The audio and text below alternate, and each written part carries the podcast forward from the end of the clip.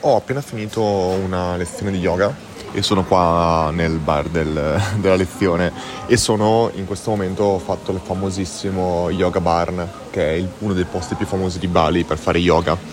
E ehm, i giorni prima ho fatto invece una classe di yoga, una classe di meditazione da ehm, Alchemy che è un altro studio che mi aveva consigliato una mia amica, una ragazza che ho incontrato qui durante il viaggio e ci tenevo a fare questo podcast e parlare un attimo della differenza di trattamento, non per dire che sia meglio o peggio, ma per far capire quanto, soprattutto quando si è offline, il legame umano fa un'enorme, enorme differenza. Ricordiamoci infatti che quando qualcuno mi dice eh, sì, per me è troppo difficile competere contro Amazon, Amazon non pagano le tasse, eh, hanno troppi prodotti, riescono a farti un prezzo troppo vantaggioso e io sono totalmente d'accordo con questo e sfortunatamente noi in Italia qualsiasi negozio che, che vende al dettaglio soprattutto compete con tutti quelli della sua zona, ma compete anche con Amazon, con chiunque vende online ed è difficile competere con loro. Allora veramente dobbiamo un attimo fermarci e chiederci dov'è che loro non possono competere con noi, non dove noi non possiamo competere con loro, cioè viceversa in realtà, ma dov'è che loro non possono competere con noi Amazon fa delle cose incredibili. A livello di prezzo non possiamo competere con Amazon per tante ragioni, tra cui le tasse. E Amazon ha un customer care incredibile, tantissime altre cose, ma la cosa in cui non possono realmente competere è la differenza tra essere offline e la differenza tra essere online. Noi offline abbiamo un vantaggio contro Amazon incredibile che è quello di personalizzazione e relazione umana veramente lì, siamo lì, fisicamente siamo lì. È una cosa che, soprattutto in Italia, che siamo abbastanza indietro nel digitale, eh, Amazon non potrà ancora, cioè leggevo l'altro giorno dei dati, in Italia c'è un'infiltrazione dell'e-commerce del 15%, che cioè noi in questo momento pensiamo che l'e-commerce sia, oh mio Dio, l'e-commerce è ovunque, è il 15%, in Cina è il 35%, cioè abbiamo ancora una valanga di crescita per l'e-commerce.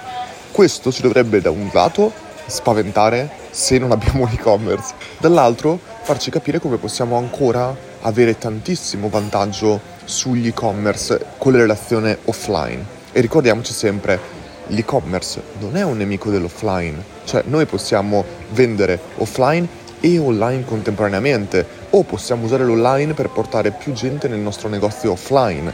Cioè ricordiamoci sempre, vendere, cioè l'online non vuol dire che devo per forza vendere online. Ma torniamo un attimo sul discorso, due esperienze completamente diverse. Una Alchemy con un teacher di yoga, con insomma un istruttore di yoga, dall'altra parte a eh, Yoga Barn con un'istruttrice di yoga. Ora, differenze complete. Andiamo per step. All'inizio siamo arrivati, da un lato li chiamiamo A per Alchemy e B per eh, Yoga Barn. A, arriviamo, l'istruttore era già lì, che aspettava, molto tranquillo, seduto in una posizione, molto sorridente, molto amichevole. Dall'altra parte l'insegnante è arrivata un secondo prima che iniziasse la lezione, quasi di corsa. È entrata, salve a tutti, sedetevi, facciamo le cose e cominciamo. Quindi eh, già un primissimo step. Secondo step, eh, a A, lui è venuto da ognuno di noi stesso numero di partecipanti, quindi non è che dici eh no ma da Yoga Barn c'erano 100 persone in più, no, stesso numero, era una decina in entrambe le classi. È venuto da ognuno di noi presentandosi, salutandoci, soprattutto le facce nuove, chiedendo il nome di ognuno singolarmente e soprattutto ha chiesto, cosa molto importante, se avevamo avuto degli infortuni gravi in precedenza, perché in questo modo era in grado di indirizzarci, guidarci in base agli infortuni, quindi un grandissimo carattere di personalizzazione e conoscenza. Dall'altra parte l'insegnante è partita. Bene, prendete quello che dovete prendere, partiamo. Non ha chiesto il nome di nessuno, non ha chiesto niente, ha soltanto chiesto all'inizio, eh, ah vedo molte facce nuove, avete mai fatto yoga? Sì, no, finito. Quindi carattere totalmente diverso.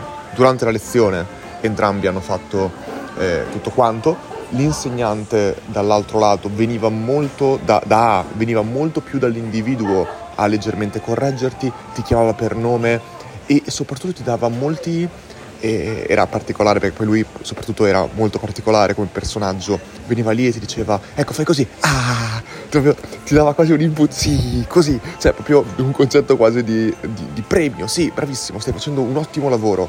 Cioè ti dava costantemente degli input e dei feedback che, che sono molto importanti in generale di quello che facciamo. Ci faceva sentire che ti stavi era come se stessi facendo una seduta one to one con lui. Eh, oltre a questo mi sono dimenticato di dirlo da una parte abbiamo da, da, da Yoga Barn abbiamo incominciato subito partiti. Dall'altra parte lui si è preso quasi dieci minuti per raccontarci una storia, raccontarci come lui vedeva la pratica dello yoga e come era differente rispetto agli altri, ma non diceva no gli altri, diceva per me yoga è questo e questa è la mia filosofia personale, ci faceva avvicinare alla sua filosofia personale, un concetto secondo me estremamente importante. E ci faceva una storia della sua vita. Diceva l'altro giorno ero con mia moglie e mia figlia e abbiamo litigato e c'era tutto questo... Cioè, ti, ti coinvolgeva molto, era molto teatrale, molto bravo. Poi abbiamo fatto la, la seduta di yoga e alla fine, eh, quando è finito, quando ci siamo rialzati, ci, con le mani giunte ci ha fatto praticamente a ognuno, ti ringraziava facendo una specie di mini cenno col capo a ognuno individualmente. Questo l'ha fatto anche l'insegnante di Yoga Barn, quindi entrambi hanno fatto una cosa di ringraziamento individuale molto carina. E alla fine lui è rimasto lì, eh, quindi eh, quello di, di, di, di, Alchemy è rimasto lì a parlare, a, a discutere con chi volesse, piano, volesse, rimanere lì, altri sono andati via, lui rimaneva lì, parlava, cioè faceva, ti faceva sentire come se non avesse fretta, come se fosse lì per te. Dall'altra parte l'insegnante di mm, Yoga Barn, finita la lezione, ha ringraziato, molto gentile, molto educata, ha detto quali altre classi avrebbe avuto nella giornata ed è scappata. Ci rivediamo, ciao, è corsa via. Ora, ripeto, no, ne, ehm, sono sicuro che Alchemy eh, e eh, Yoga Barn sono un'istituzione qui, quindi fanno tutto il giorno mille classi, quindi probabilmente lei doveva correre un'altra classe o altre cose. Era semplicemente per far capire la differenza che piccolissime cose possono fare. Ci sono mille esempi di come si può replicare la personalizzazione online si parla di wow effect, si parla di uh, wow moment, si, um, si, parla di tantissimi um, utilizzi delle piattaforme e di personalizzazioni attraverso machine learning e altre cose che cercano di replicare in un certo senso queste cose qui. Al tempo stesso dobbiamo sempre pensare a qual è l'esperienza offline migliore che possiamo creare e cosa possiamo portarci nell'online da quello che, abbiamo, da quello che potremmo fare offline. Ho già parlato diverse volte, c'è eh, anche la, la, la, regola delle 10 stelle di Airbnb molto bella, delle, 5, delle 10 stelle su 5, poi magari linko il post che avevo fatto eh, all'interno di questo podcast, anzi no, non lo linko, ne parlerò in un, in un altro podcast. Però veramente pensiamo un attimo, l'online viene dall'offline, cioè l'online è semplicemente la conseguenza dell'offline e l'offline è importante tenerlo come tale non possiamo trattare l'offline come l'online perché allora incominciamo a competere in degli ambiti in cui non possiamo competere. L'offline non sarà mai scalabile quanto l'online e non possiamo cercare di replicare in tutto e non possiamo perdere il valore umano. Ultimo esempio di questo, pensate un attimo, ehm, i modelli ibridi, bellissimi secondo me, ehm, Starbucks, che no, non sto dicendo che mi piace andare da Starbucks, non ci vado mai, ma qual è il carattere incredibile che hanno creato loro? Quella carta quella card che loro ti danno dove tu puoi mettere il, dove tu hai praticamente tutti i tuoi punti, tutte le tue informazioni e con cui tu puoi mettere credito e pagare direttamente il caffè quando arrivi, appena tu passi la carta, il, il, il, commesso, la persona che lavora, il dipendente che lavora da Starbucks, vede tutte le tue informazioni, vede il tuo nome, vede il tuo cognome e da quel singolo tocco della carta lui sa tutto di te, è come se fosse il tuo migliore amico, ti dice ciao Luca, ah oggi vuoi ancora il tuo caffè preferito che è il soy latte, lo dico completamente a caso, non bevo soy latte, eh, oppure no, cioè loro hanno scalato il fattore umano attraverso il digitale. Vedete quanto il digitale ci può aiutare? Altri avrebbero pensato sì, devo scalarlo, devo venderti caffè online, devono arrivarti in ufficio. No, no, no, loro ti dicono il carattere umano è importante, ma usa il digitale per scalarlo, per creare quella relazione con qualsiasi dipendente di Starbucks in questo caso. Ecco, tutti quanti nell'offline soprattutto possiamo replicare queste cose, secondo me è dove nei prossimi anni ci sarà una differenza smisurata. La relazione, che sia online che sia offline, la community è il vero valore non replicabile, è la barriera all'ingresso che noi possiamo usare e che tantissimi altri business non possono comprare. Pensiamo Learn. Se domani un business milionario volesse replicare il nostro business model, lo potrebbe fare in un secondo.